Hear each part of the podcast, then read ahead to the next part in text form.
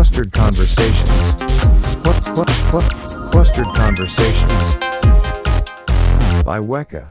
Hello and welcome to another episode of Clustered Conversations. I'm Josh. And I'm Bob, and uh, today we are joined by Astera Labs. We got two of our favorite people. We got Michael, who's been with us for quite a while. We've known him for a long time at, at a different function. Indeed. And Avinash, uh, who I've just met recently. So, welcome. Hello. Say hello. Introduce yourselves, guys. Who who are you?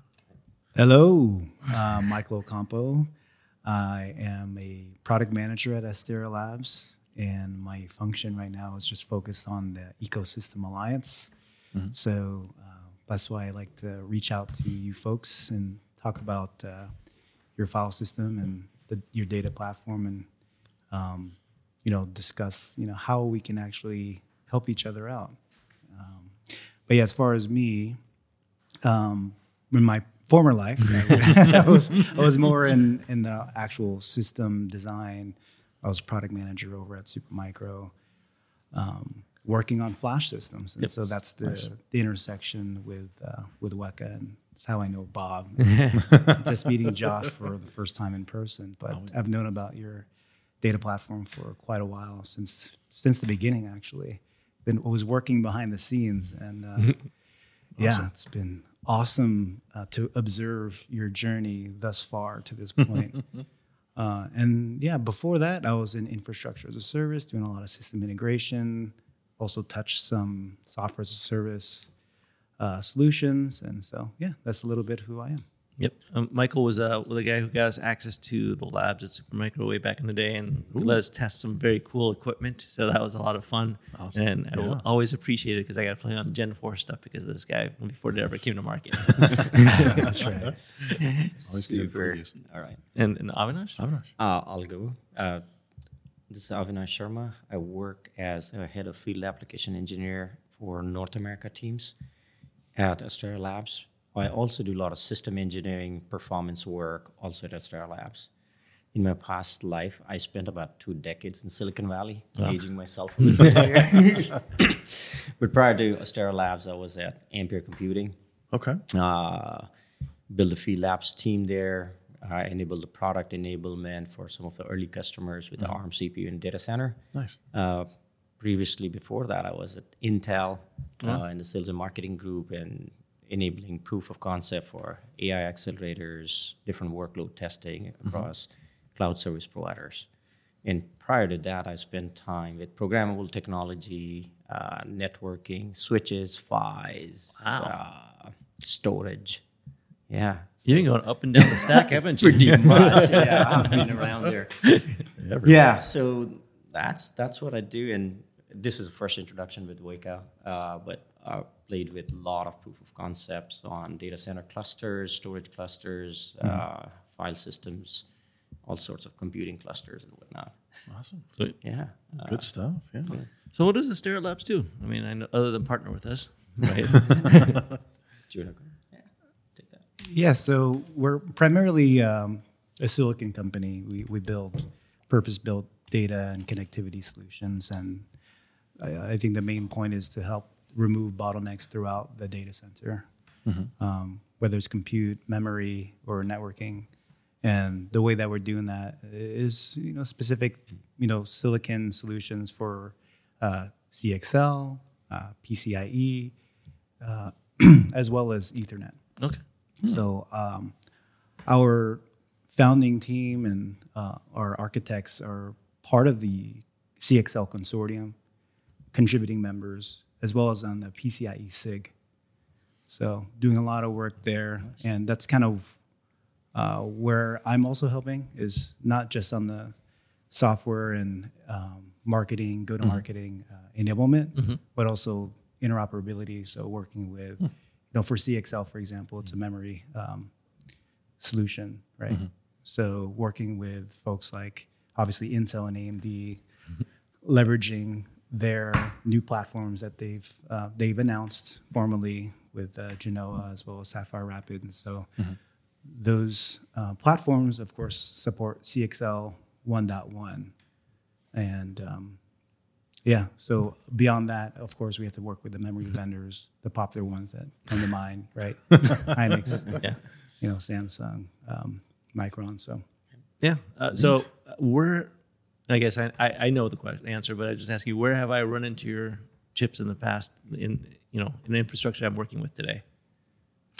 Uh, Probably if you're anywhere in the cloud, uh, some of the cloud hyperscalers, they are using it to extend the reach to make their infrastructure more reliable with the endpoints, be it network or storage or be it a GPU. So probably if we are sitting in that data path to make it more robust. So you probably encountered there. Also, you encountered them in systems, which probably are either white boxed or they're from the ODMs. So we we enable quick time to market using our technology because it, it just speeds up the adoption as the gens change from three to four to five. And these problems are going to get bigger and bigger, and so mm-hmm. that's where you'll see us uh, sometime behind the scene, inside the box. So. Yeah, when when you say fixing the problems, what what kind of problems are you guys seeing that you're, you're enabling sort of resolution? Yeah. So as as PCI Express becomes very popular and has been a very popular I/O standard for the data center and the server space, uh, as you're going from generation to generation, from Gen three to Gen four transition, the the signals are try, trying to travel as fast as possible, as mm-hmm. wide as possible on the networks, as well as on the motherboards and stuff. Mm-hmm. And as you're going there, the losses that are there in the system, they're becoming higher and higher as you're traveling faster, as you're mm-hmm. trying to push the bits faster to the endpoints uh, to improve the reliability of retransmission of the signal and fleet management of the systems as well. So those are the problems today the data center customers are feeling, seeing, enterprise customers are seeing that to how to reliably operate an endpoint within host processors uh, and still meet the time to market. Still continue to adopt newer, faster generation drives, networks, and all of the IOs. And not end up with packet loss or data loss or dropped bits here and there. Or yeah, or, or yeah, bit flips or exactly similar Yeah. to like high signal to noise. Correct. Where you're having yeah exactly having Yeah. like significant issues and you're just getting transmissions to work period. Like I remember very early like PCIe like external networking right when that was first kind of becoming a thing and a concept. Yeah. And uh, it was it was very very challenging to get something that was stable. And oftentimes it kind of came down to the cable, right? It was it wasn't plugged in quite all the way, or it was just barely too long, or you really should have closed the door to the rack because that actually serves a purpose sometimes. Yeah. Um, so all of them is true, absolutely true. So I think as we go into generations, these things are changing. Yeah. We keep, keep coming back to this is is the importance of compute that as more data is being generated, as things are getting faster, it's keeping that flow going. Mm-hmm. And every time you mm-hmm. have to stop and retransmit or reset, mm-hmm. it slows things down and makes it longer and longer. Yeah. Oh yeah, it's terrible for the gas mileage when you stop and start again. Yeah. roundabouts are way better. Well, yeah, I mean, as a system designer, you know, you mentioned me giving you access to some of our lab equipment before things came out, and you know, at Supermicro, we we looked at Weka as a partner and a customer. So the last thing we want was for our partner to have a bad experience as they're you know getting their software validated. So there's a lot of things that happen behind the scenes, right? Yeah. so, um, and yeah, a lot of people they they take um, not necessarily you guys, but people take PCIe, NVMe, GPU for granted. Right. It's just supposed to work, right? But there's a lot of things that system designers and firmware engineers and uh, you know motherboard designers, backplane designers that they they look at from top to bottom, starting from you know analog to you know digital. You know what's what's the loss and you know those things can can be a moving target as workloads are applied to these systems. So thermals come to mind, things like that. Well, you can always tell by a block diag- diagram of a motherboard which which one's made by somebody who actually uses it, and the other one is made by somebody who wants to save money for the company. you can absolutely tell the difference in the two. oh yeah, yep. We've seen a couple. Oh, oh, mhm, mhm. absolutely. Yeah. When you have nice, like everything's laid out really well, you've got Balanced. balanced lanes across everything, and then you have other ones like, well, it looks like they favored. Why would that you put socket. all the drives on socket one and put the network on socket two? Couldn't you spread that out just a little bit? Yeah. Also, n- another place we see a lot of uh, good good feedback is when, when the systems are up and running in the data center, Mm-hmm. things start to kind of the link starts to get deteriorated. You start Mm-hmm. seeing performance degradation as they're running over the number of time. Nobody wants to take the servers down or offline. That's time lost. Exactly. So we pack in things like fleet management features as well, which is first to the hmm. industry. So what allows you to do is like while the systems are running, you can preemptively see certain lanes going to start misbehaving. Mm-hmm. And then you can preemptively decommission the drive or start improving and training these things again. So hmm. it essentially gives you insights before the problem is going to happen. So you can plan your shutdowns, you can plan your offline maintenance and things like that, which which at a hardware level at such a lower level was not really being looked after. And I think once we started introducing and making people aware about it, Yeah. they started appreciating it. Like, yeah, Oh, yeah. this this is a problem that we face, and glad we have some solution out there now. I think we were just talking about this uh, just recently. I'm too. just thinking about this in terms of when I used to be an admin and like you'd have a drive in a certain slot just constantly Fail. quote unquote fail. And it's like, well, this is the fourth drive I've put in there in a week. Why does it keep failing? And it's like, oh, well, it was actually the backplane Yeah. or it was actually something else. It, it- actually being able to diagnose that it was an internal Yeah, component or the actual like pathing Yeah. that, that was the, at issue instead of the component itself. That is, that's very different. So is it, that's does great. it report back to the BIOS? Is it reporting to the, the VAR log or Cor- So what? you could Bluetooth? so- in the cloud. in the cloud.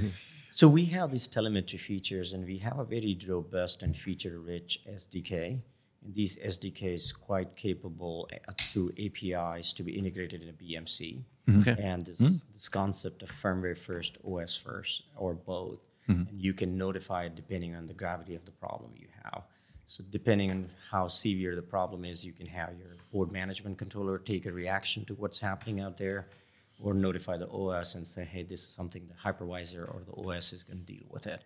So we have abstracted the complexity, what you'll have to go rifle through the logs, and now instead that is pushed up through the APIs in in the um, BMC or in BIOS. So, so would that enable like to be actually able to identify, say, misbehaving like DIMM modules in a in a more predictive, faster fashion rather than maybe like having to run mem test multiple times. It has to. I only see this weird error every once in a while, so I have to like really stress out the memory in order to get there. Could that help with that sort of thing? Those are always in my mind some of the Yeah. more challenging like resolutions on on hardware. Josh, I don't know it was a segue to CXLM. No, it, it really sounds wasn't. I was just literally like my friends, like uh, if just it was, some of the um, uh, I had it's a happy segue into our memory controller. But all the goodness that we have today on our PCI retimers, Mm-hmm. that that whole telemetry, fleet management feature get carried over to the memory controller as product Wow. as well.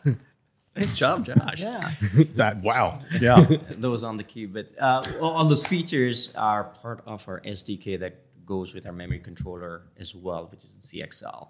So we not only look at our PCI Express or the CXL link that's between the root port and our controller, but also on the memory side and uh, data center customers and enterprise customers love RAS. So we enable all the standard RAS, but that's where we step in and do a bit more than what's out there. Is the memory training part, the memory test that you mentioned to mm-hmm. ensure where the correctables errors happening and where some of them uncorrectable, which is going to be more catastrophic. And then you start profiling them and notifying these guys. Uh, all through the APIs, so it's much higher level of abstraction. What our guys are, so you're not dealing all the way down in the plumbing. Mm-hmm. You abstract it quite at a higher level. So all those feature-rich SDKs are available as well for our memory controller. Nice, Nice. yeah, that's great. These are I mean, these are like problems that we we now see because we've gone to micro components, right? Everything's kind of shrunk quite a bit. I, I remember in the old days of the macro components, we had uh, at one of the companies I worked for that as drives got faster and the RPMs got faster, no one thought about the vibrations that would, would happen and would cause the little latch to come undone. And Good so- old harmonics. At, yeah, it's, at some point, drives would just start popping out. So you had to just go by and push them in every once in a while. so I was just watching a video on YouTube from uh, like a NASA when they had the, the space shuttles up, and they were testing like, well, what what's the best way for a human to interact with a computer in in space in zero gravity?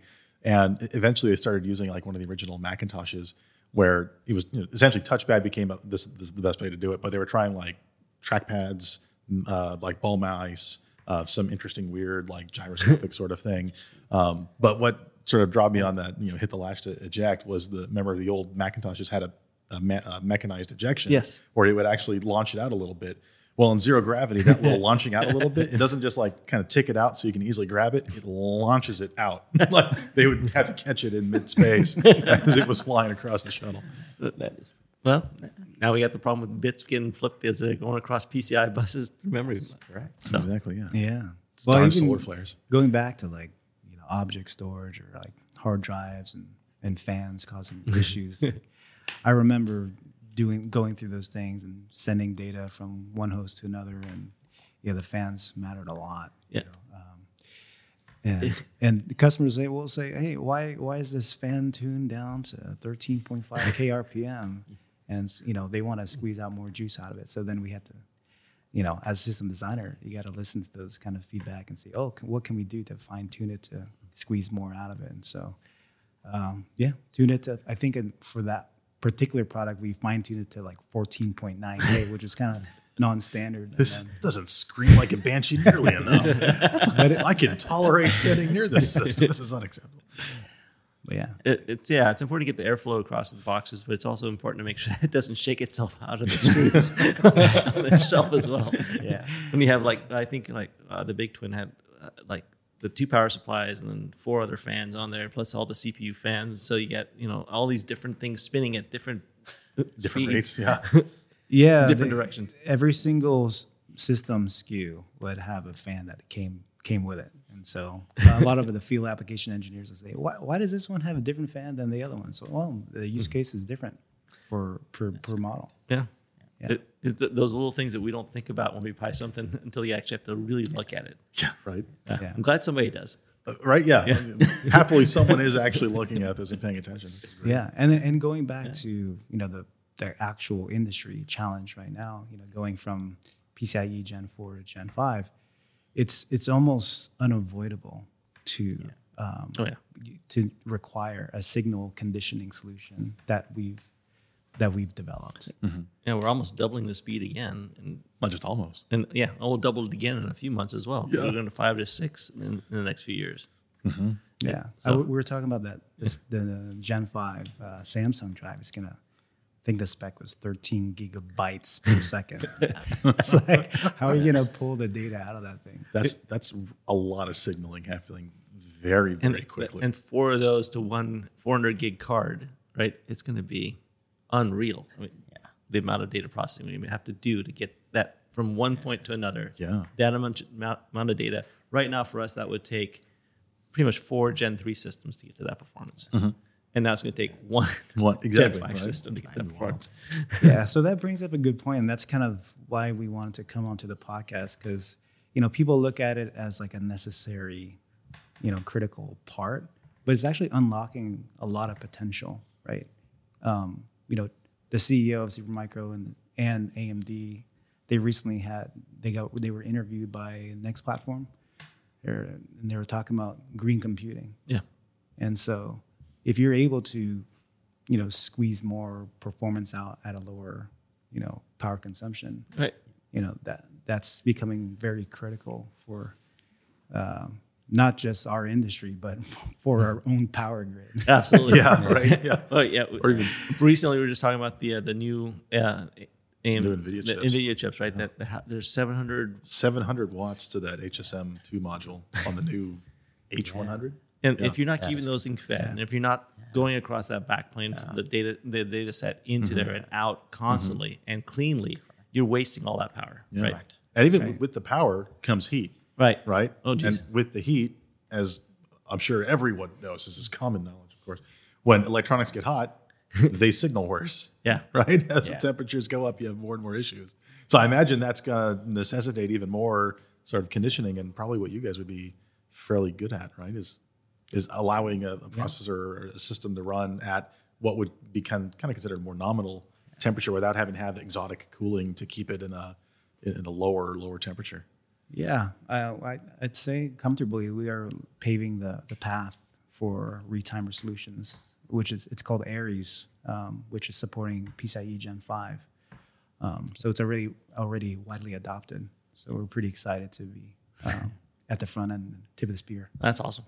Yeah, I can't wait to start playing with more Gen Five systems. Right. So Yeah. Absolutely. Once they once they start actually hitting the market in mass, that's Yeah. gonna be fun. yeah, we, we're gonna keep testing them until they uh, let us. Until we get it in the lab. yeah, still We'll call our friends. Yeah, How can we make this go faster? yeah. So I mean, uh, we we've been working with with the Supermicro product for a while. I know your your retimers and a, a couple of the one boxes that we utilize at this point. So um, th- that's why that very dense platform that we love, the the Big Twin, gives us so mm-hmm. much great performance in such a mm-hmm. small footprint, mm-hmm. right? It, so that's been one of our favorite boxes to work with. Yeah, and the nice thing about that solution is it gives you more rack space, and with more rack space, you can fit, you know, more spindle drive storage, which is probably not something you want to hear, but it can enable that. Once you have so much throughput from their, your flash, now you can have cheap and deep storage in the same rack. Yeah. So your your dollar per terabyte, or even dollar per, you know, uh, throughput. Yeah. For us, it's a dollar per IOP or a dollar per.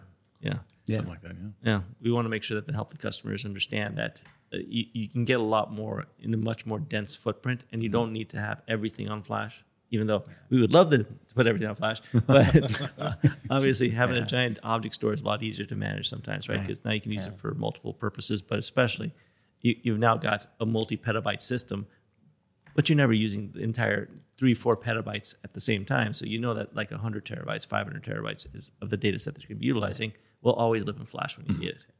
Just just be careful when you're rolling those racks around full of you know 90 dense, not 90 drive dense rack those sort of systems. You know when your when your rack itself is now 3,500 plus pounds on on casters on a raised floor designed for maybe less than that. Also, Ha- don't build your data center on the second floor because if you put too many disks, the floor starts to bow. Exactly. Yeah. Yeah. Yeah. Yeah. And and make sure your elevator is rated for whatever you're throwing into it, so you don't accidentally have six inches of of lip that now you have to try and get your rack out of because as you were moving data centers, you had a little uh, whoopsie doodle. This has never happened to either of us. No, no, not once. Not once. I, I don't think that would be the problem for CXL memory though. No. But Yeah. but the problem you just described with like object storage is kind of the vision for CXL memory, right? Because today with 1.1, it's it's about expansion and then it's about sharing. And that as the CXL spec and the product becomes available for support for CXL 3.0, then you'll see even more heterogeneous infrastructure. Wow. So you won't have any bowing of the of the of the floor, but you'll have a lot more memory available that can be basically pooled and shared across multiple hosts without Really? compromising too Actual much. networked memory, That's what CXL is designed to do. Yeah, it's going to be the future. like at at reasonable speed, or like I was, I was thinking, like you know, my mind is immediately going straight to Ethernet, InfiniBand, and then maybe vaguely kind of PCI networking where you have kind of issues with signaling and cable distance and such. Is, is CXL going to I, I think it's too early to, to tell. I mean, we have to run those tests. Um, we're really focused on delivering value today through our memory expansion solution, which is called Leo. So Astera Labs, right? We all, where our product names are based around like constellations, zodiac signs. Aries and Leo. Get it now. suddenly it makes sense? Um, But yeah, I mean, we'll see. Next up's the Big Dipper. Hope not. you're, good thing you're not part of our marketing team. I, am not a marketer. yeah. But Michael brings up a good point that with this whole advent of CXL, I think it's mm-hmm. just going to unlock new architectures. At the system level, also, people are going to start thinking like quickly. It's tantalize you to think about network, and I think CXL is just getting started, and along with Astera Labs is just getting started. And I think it actually fits in the DPU model quite well, right? So now you have this the memory as a central piece that you have the DPUs around, Yeah. and they can start feeding off that. It g- gets to be an interesting model to build. Are we bringing open systems back to like mainframe methodology here? Where you, oh my god, It all comes back to the same spot. I mean, what we see from the customers, to your point, like uh, all the compute is surrounding either memory or memory is trying to surround the compute. And today, there's just the scale out of what uh, the CPU vendors are announcing, be it x86 or ARM guys, the number of cores are just massively scaling. Oh, yes. And memory is not able to keep up with it. And if you see the workloads, be it AI or ML or be it the traditional in-memory database, object store, they all just want data as close as possible to them. And CXL is a great way, at least the Type 3 devices that we are uh, coming up with are bringing more memory closer to the CPUs or processing unit per se. And CX, the Leo controller is one that just enables you to add up to two terabytes of memory uh, per controller. So you got what you got with your CPUs, and then you got this additional capability based on your CP at the CXL slots to just pull in more memory. What that's going to do is just going to compete for that chassis space that you mm-hmm. got. And so far, what we heard from all the customers, like block storage has kind of found its way disaggregated and composed. Mm-hmm. I think the first step is like, hey, let's pack in more memory closer and then eventually decompose memory as well out of the rack amongst the racks. So I think a lot of new system architecture is going to start showing up. That's interesting. Yeah. I mean, because it's like uh, the, the old joke is we, we only have a mainframe. We just took the pieces and moved it outside. Keep the same computer, just keep moving the pieces out. Yeah, exactly. But yeah, that, that's because that gives you a lot more architectural freedom by taking the memory out of it. Now you you can spend more time, as long as you have the same pathing, right? And no matter how fast your CPU is, how many mm-hmm. gigahertz you have, if you can't get the the memory to mm-hmm. move the data in and out, mm-hmm. you have nothing. Yeah.